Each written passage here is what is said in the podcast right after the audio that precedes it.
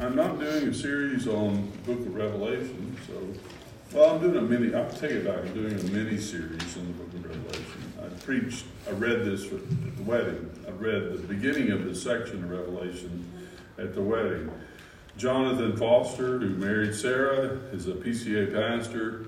Uh, they told me in counseling that uh, this is what they wanted their theme of their wedding to be from uh, Revelation 19 verses 6 through 9. I never, I, is the maybe the best wedding text you could ever pick. You know, usually it's 1 Corinthians 13, which is a great wedding text, great life text. But this whole section of the book of Revelation is about the uh, marriage supper of the Lamb. And uh, it's always, uh, it points to the fact that the church of Jesus Christ is the bride of Christ.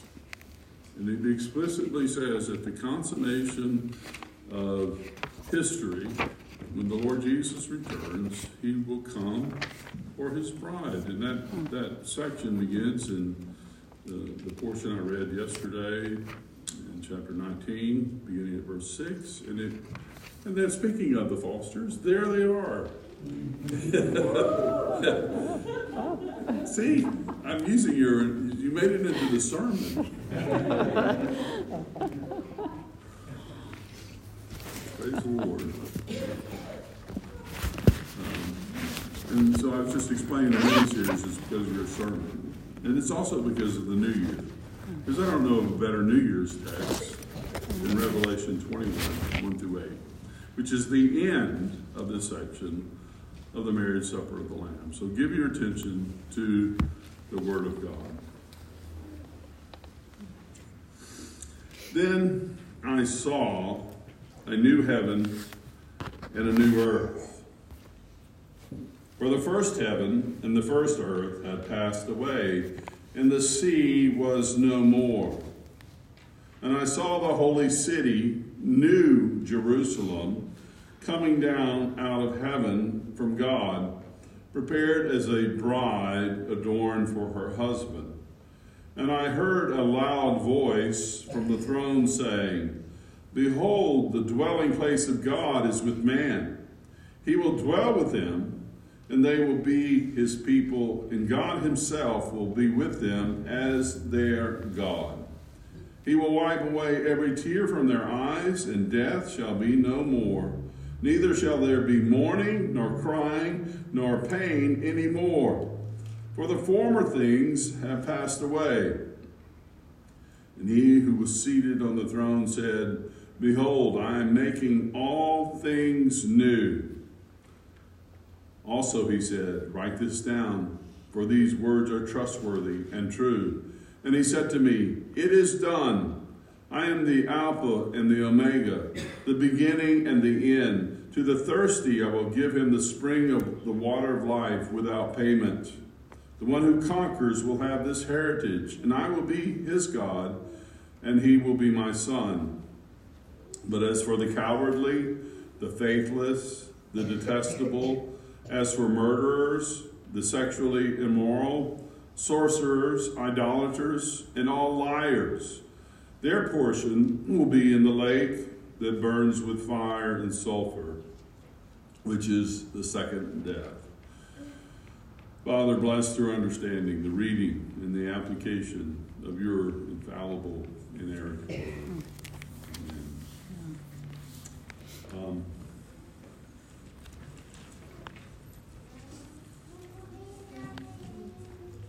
our text is written by the Apostle John, the same author of the Gospel of John, same author of the three epistles, first, second, and third John.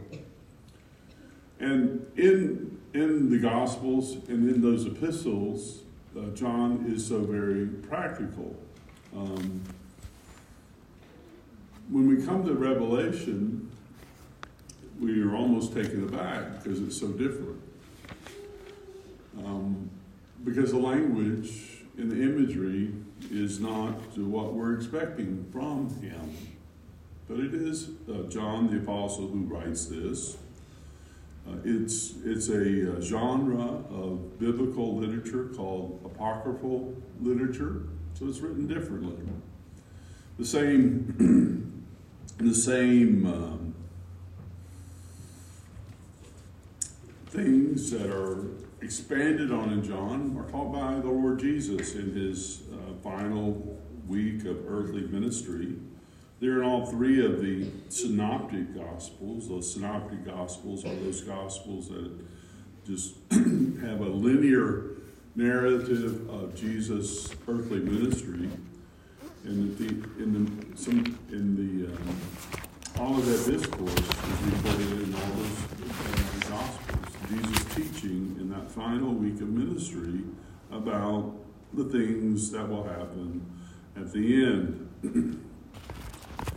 I am of the firm conviction that the Olivet Discourse, the things that are taught in the Olivet Discourse, and much of what is taught in the book of Revelation are uh, what some have termed realized eschatology. In other words, many of these events took place. Uh, I'll give you an example of one that was put in my mind this spring when we had the privilege of going to Israel. Um, Jesus prophesied in, in uh, I believe it's Matthew, that when when uh, the, the army surrounded Jerusalem, that there would be a way of escape for the believers. And it's a documented fact of history that the Christians did escape before the Roman army invaded into a town which has been present day Jordan called Pella. And we had the privilege of driving by that town and pulling over to the side of the road and looking to that valley where they had escaped to. And the whole landscape is, is most of the that whole area dotted by churches. So it's obvious uh, that there is some present fulfillment. But there is no way that you can say that it's all fulfilled. It's not possible.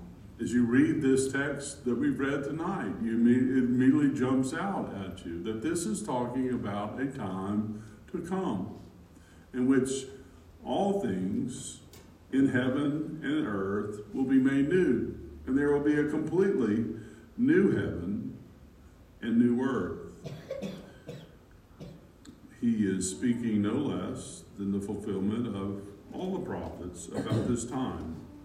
If you want to read a parallel passage, read Isaiah's chapter 50, uh, 65 and 66, and there are amazing parallels from that chapter, those chapters, to this chapter.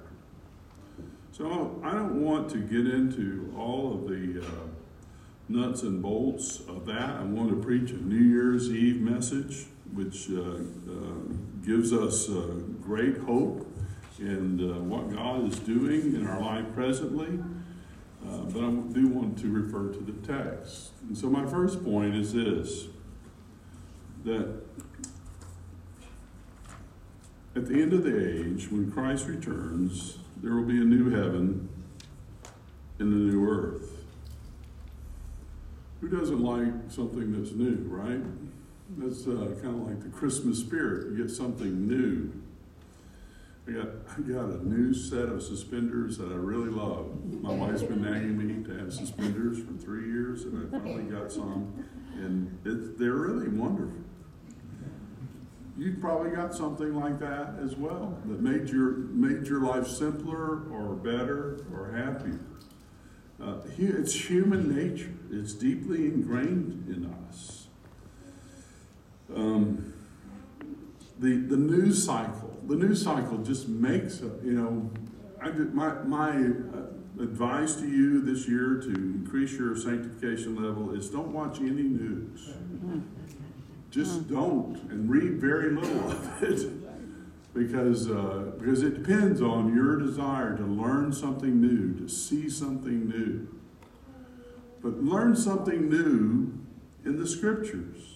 Learn something new about what God is doing and get excited about what God has done and what God is showing you through His Word. I want to talk about five new things that are revealed in this text. First, a new heaven and a new. As I said yesterday at the wedding, God's plan from the very beginning has been to create a people for Himself.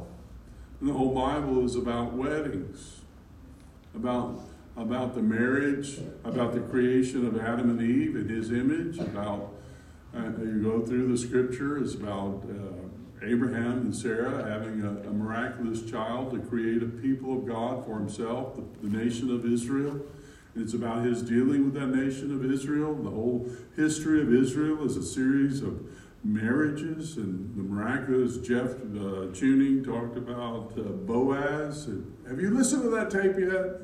No. You got to get that. It was amazing.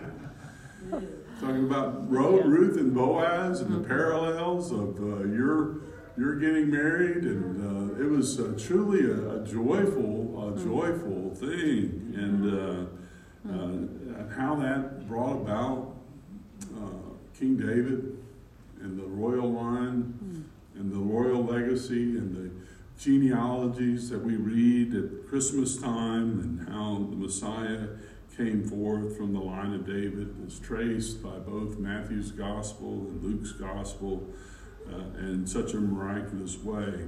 All of those things pointing to this chapter.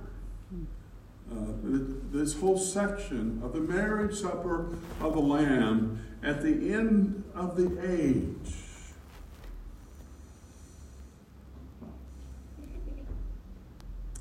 The gospel. Um, it's been the Father's plan from all eternity. Immediately a- a- after uh, the, the fall of mankind in Genesis chapter 3, we see the, impl- uh, the implementation of the gospel. Genesis 3:15, the seed of the woman will crush the head of the serpent. The gospel has always been about God's gracious love for sinners. Before that, before the fall in Genesis 3:15, the commandment was if you do this, you will live. If you keep this commandment, of not eating of the tree of the knowledge of good and evil, you will live. But if you do eat of it, you will die. And that has been the reality of mankind ever since. I've gotten to the point where, where I, occasionally I see a new movie that's okay, but most new movies are terrible. They're a terrible waste of time, and very depressing. But some of the, and some of the old movies are, are depressing too, but they're good, even if they're depressing. For example, The Bridge Over the River Kwai. If you've never seen that movie, you should. Mm-hmm. About, about a real historical event of World War II where uh, British uh, and American prisoners were forced labor to build a to build a bridge, and it's uh, it's Jap- and it's about the Japanese uh, um, totalitarian forced labor of them. And when and I hope I don't spoil the movie for you. Probably you know, anyway. I'm gonna spoil it for you anyway. Um, it's a it's an exercise in futility. But, but if they don't build the bridge, they will be executed. And at one scene, the Japanese commander runs out with his bayonet and says, All die, all die, because they were subverting the work. And that message, though, just as I thought about that, when I saw that scene several years ago and I thought about it, that's, that's, that's, that's Satan's message. That's the devil's message. You're all going to die. Well, he actually, uh, he, he said we would die. The truth is, he meant that they would die. Before we came to Christ, we were prisoners, we were in bondage, we were slaves to sin in a futile exercise. There was no hope. And the truth of the gospel is there is hope. There is deliverance from the bondage of evil. And it won't be fully realized until there is a new heaven and a new earth. Oh, the wondrous love of God in the coming of the Messiah and in the second coming of the Messiah, which this passage points to. What Adam could not do, Jesus did do. What Adam could not do to fulfill the conditions of righteousness, Jesus did do and met all of the righteous demands of God's law. and he promised the Holy Spirit, to send the Holy Spirit when he ascended to heaven, which he did. He poured it out on all flesh, men and women and children from every tongue and tribe and nation who repent and believe the gospel.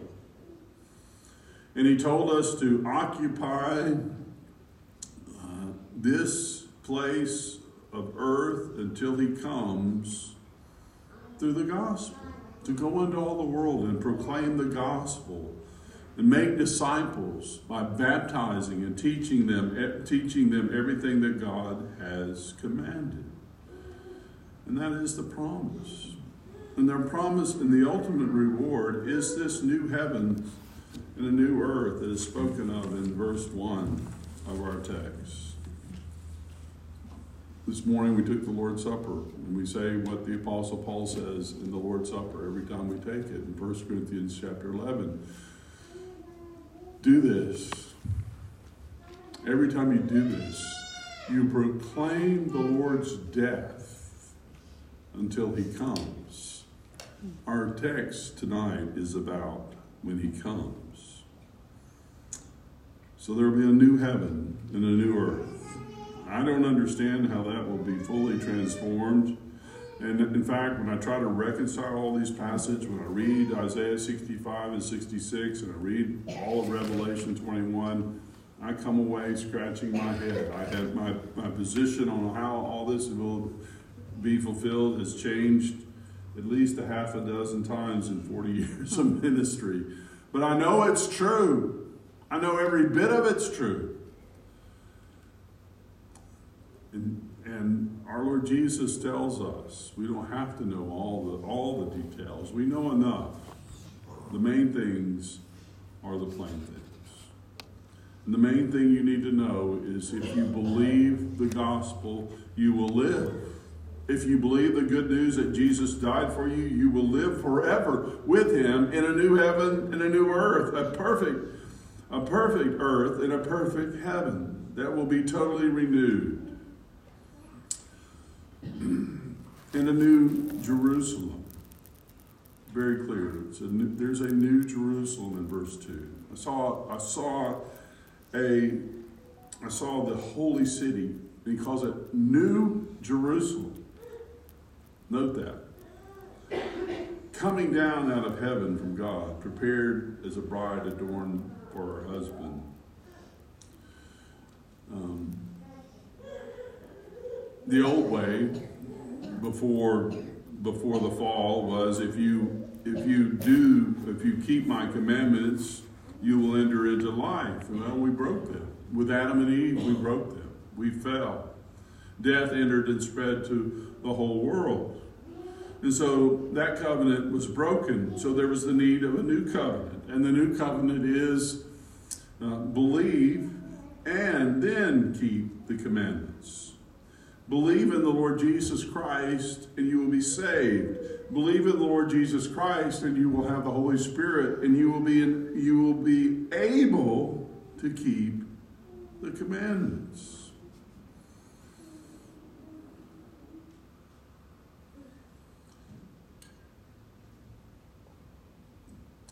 No one can be saved by keeping the law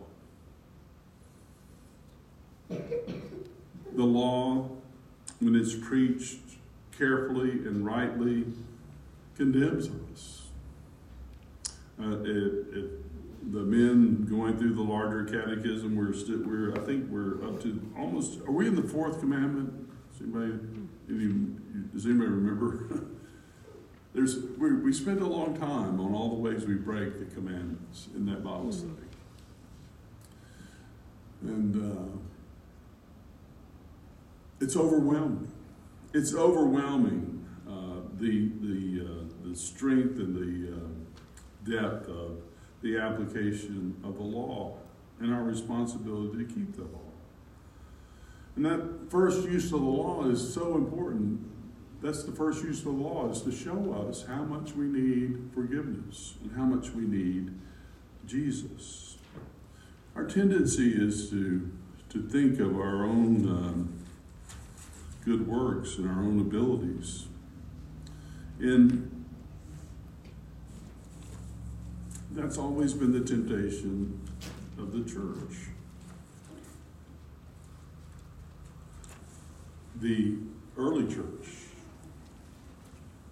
the book of Galatians, the Apostle Paul was furious about those who would add works to salvation. And so he writes the book of Galatians. It's his most angry letter, and he's, ma- he's mainly directing at those who would uh, seek to add to salvation by grace alone through faith alone. But he also talks about Jerusalem and its location. Tell me, verse 21 of chapter 4, you who desire to be under the law, do you not listen to the law? Then he talks about Abraham in Genesis, which is part of the law. For it's written that Abraham had two sons, one by a slave woman and one by a free woman. But the son of the slave was born according to the flesh and while the son of the free woman was born through promise. Now, this may be interpreted allegorically. So, if the, good enough for the Apostle Paul, good enough for me, right? These women are two covenants. One is from Mount Sinai, bearing children for slavery. She is Hagar. Now, Hagar is Mount Sinai in Arabia. She corresponds to the present Jerusalem. And again, before AD 70, because Jerusalem fell in AD 70, so this was written as well. I believe all the, I believe all, this, full disclosure, I believe all the books were written before Jerusalem fell, including Revelation, because it's talking about the temple in Revelation. So why would he talk about something that's gone?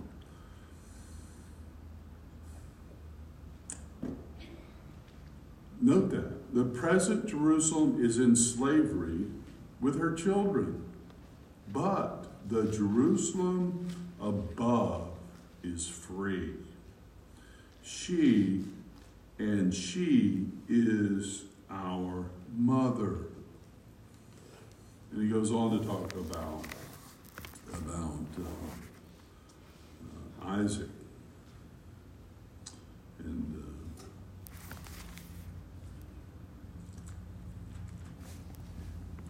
how the seed was preserved through, through him.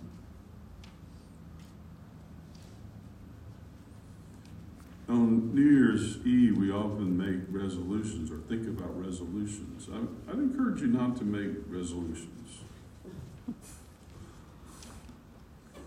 They make you very dishonest, right? I would encourage you to repent to call things in your life what they are and repent.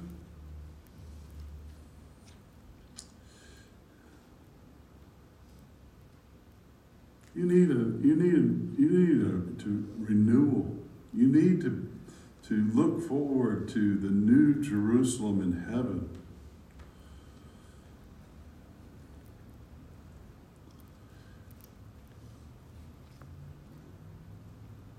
You need a complete transformation from the inside out.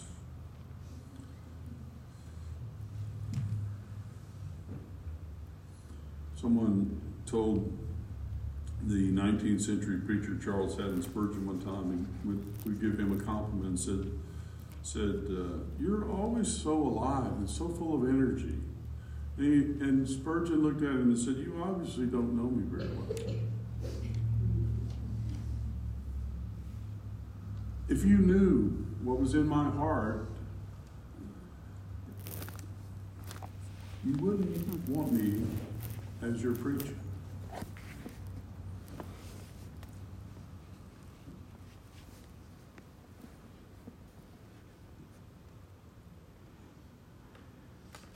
The great truth of the gospel is it reveals our desperate need of renewal and transformation.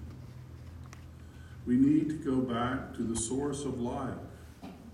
The Apostle Paul was telling the Galatians by allegorizing the story of, of the people of Israel that their hope was not in works righteousness. Their only hope was in the gospel that came down from heaven.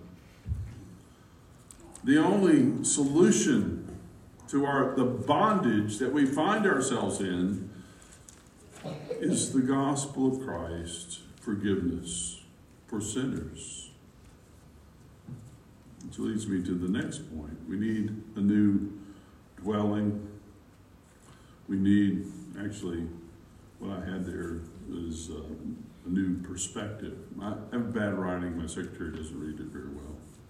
We need a new perspective. I'm cautious about using the word new perspective.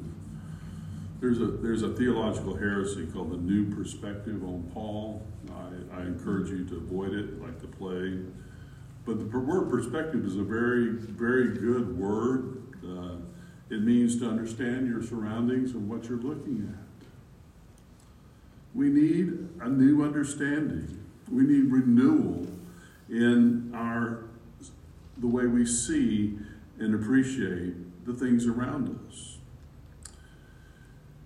The new heavens and the new earth and the new Jerusalem, if we have that in view, if we have that as the object of our heart's desire, then it was, it's going to change everything about us. I think most of you get that or you wouldn't be here on New Year's Eve. You wouldn't, under, you wouldn't be here on, on this Lord's Day. And so often we're not here on Lord's Day evening because we don't have that perspective. When we have that perspective, it gets us excited about life and we look forward to, to, to everything. And most importantly, we look forward to a new heaven and a new earth and everything that's going to be, be there. Most importantly, our Lord Jesus Christ, who sits on the throne, surrounded by myriads of myriads of the great host of heaven, crying out in praise to the Lamb of God. We need a new set of circumstances, a new condition of our heart. Um, I don't know what your circumstances are exactly tonight, but there, there are things in your life, no doubt, like there are in mine, that you need to uh, change. And uh, they require deep heart searching, soul searching. and know for sure that God can change those circumstances. You might be struggling in a, in a job that's debilitating and, and killing you. Well, praise God, you live in a free country. You're not a slave, you're not trapped. You may think you're trapped in a bad relationship. Well, God can transform your marriage if you're in, in a marriage that's difficult. God can transform uh, the, the, the uh, bondage you, you might feel uh, for the circumstance, whatever circumstances you're in. When Paul preached, he preached to Jew and Greek, slave and free. He preached to poor people, and he preached to rich people, people who were abounding and people who uh, were not abounding. And the great power of the gospel is that it transforms circumstances. And that's the message of the book of Revelation. God can change your circumstances. Oh, your family might be a mess. Your business might be in ruins. You may, so often we, we, we are fearful and overwhelmed by things that never happen.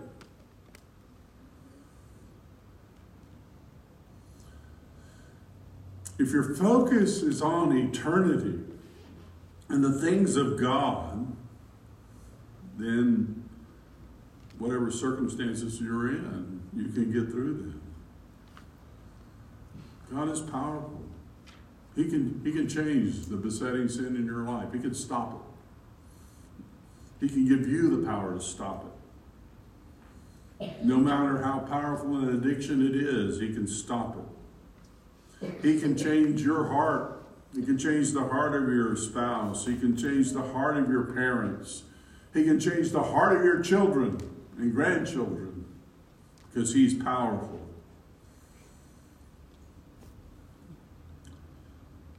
He can change your employment status. He can change your, all those things that, that are uh, debilitating to you. He can change them in a minute because he's done the greatest thing for you, which is to save you for all eternity. In that place, there will be no more struggle. He'll wipe every tear from our eyes. Death will be no more. If the worst thing that can happen to you is you get sick, you get some terrible cancer. I mean, I'm at the age where I get something and I don't know, this might be it. you, some of you are smiling because you know what I'm talking about. Then I think, then I, I, I then I just say, praise the Lord, if it is. You have a, your, your, the circumstances may be bad, but your perspective is eternity.